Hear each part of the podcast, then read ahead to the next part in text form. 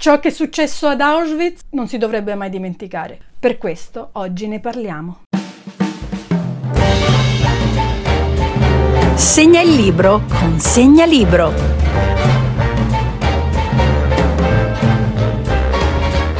Oggi parliamo di una graphic novel, unica graphic novel in assoluto ad aver vinto il premio Pulitzer. Sto parlando di Mouse, scritto e disegnato da Art Spiegelman edito da Einaudi. Einaudi ha pubblicato il fumetto che in realtà è andato prima in riviste, poi è stato unito in due volumi, Mouse 1, Mio padre sanguina storia e Mouse 2 e qui sono cominciati i miei guai, tutti in un cofanetto. Ovviamente ogni volta che vi parlo di graphic novel dovete andarle a vedere, a sfogliare. Tanto di mouse si trova tantissimo anche in rete, i disegni. Ovviamente eh, parte da un concetto. Art Spillman è un fumettista ed è stato anche un giornalista in questo caso perché ha fatto un'intervista a suo padre, un ebreo polacco su ciò che è successo prima e durante la guerra. Ha avuto una vita davvero difficile, infatti negli anni 60, quando era ancora molto piccolo,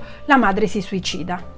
La madre è stata anche lei punto di riferimento sicuramente dell'autore, anche lei è stata nei campi di concentramento. Quello che andiamo a leggere e a vedere è un'opera davvero davvero potente. Intanto perché una caratteristica meravigliosa, siccome ovviamente è stata scritta in inglese e il papà di Art Spillman era polacco e si era trasferito nel, negli Stati Uniti, quindi il suo inglese non era perfetto, era un inglese polacco, un inglese di uno straniero, di uno straniero dell'Europa dell'Est. E lui, quando fa parlare il papà nel presente, e quindi che poi ricorda il passato, ha questa inflessione di una persona che parla un inglese straniero, diciamo così. È stato tradotto in, anche in italiano così, quindi la parte in cui vedrete il papà che ricorda è in un italiano un po' sgrammaticato perché è proprio tipico delle persone dell'est che non hanno imparato benissimo l'italiano avere quelle inflessioni, cadenze e l'hanno riprodotto molto bene anche in italiano. Invece quando ci ritroviamo negli anni 40 parla normale, quindi vedremo un italiano corretto e fluente. E questa è una particolarità molto importante stilistica. Da un punto di vista di grafica, ovviamente stiamo parlando di una graphic novel, quindi stiamo parlando di fumetti, intanto già il titolo ci svela tutto. Mouse. Mouse è il termine tedesco per dire topo ed è scritto proprio mouse, cioè mouse, non mouse in inglese, ma mouse in tedesco, che richiama anche il suono dominante, il suono dominante tedesco. Gli ebrei sono disegnati come dei topi, i tedeschi sono gatti, per esempio i francesi rane, i polacchi maiali. Ogni persona, ogni popolazione, diciamo ogni comunità ha una sua caratteristica. Ritorniamo alla narrazione. Una delle cose più belle di questa graphic novel è la dolcezza di un figlio che vorrebbe conoscere di più di ciò che ha passato il padre, però non c'è catarsi perché i due non si trovano caratterialmente e continuano a non trovarsi fino alla fine. I sensi di colpa del ragazzo ovviamente sono sempre alti, comunque sua madre è morta, comunque suo padre è solo, ha una compagna ma comunque si sente solo e comunque ha vissuto così tanto, cioè tanto nel senso di patimento, tante disgrazie e comunque ne è uscito fuori che c'è anche una sorta di ammirazione per suo padre. In quella comunità intorno a suo padre comunque ci sono persone tutte uscite dai campi perché stiamo parlando degli anni 80, inizia il fumetto negli anni 80 ed erano giovani e, e que- i ragazzi che erano andati e che sono usciti da Auschwitz negli anni 80 potevano avere dai 50 anni ai 70 anni, cioè negli anni 80 si sentiva ancora come vicina la tragedia. E ci sono litigi, ci sono incomprensioni e da una parte lui vorrebbe aiutarlo, dall'altra però ha un carattere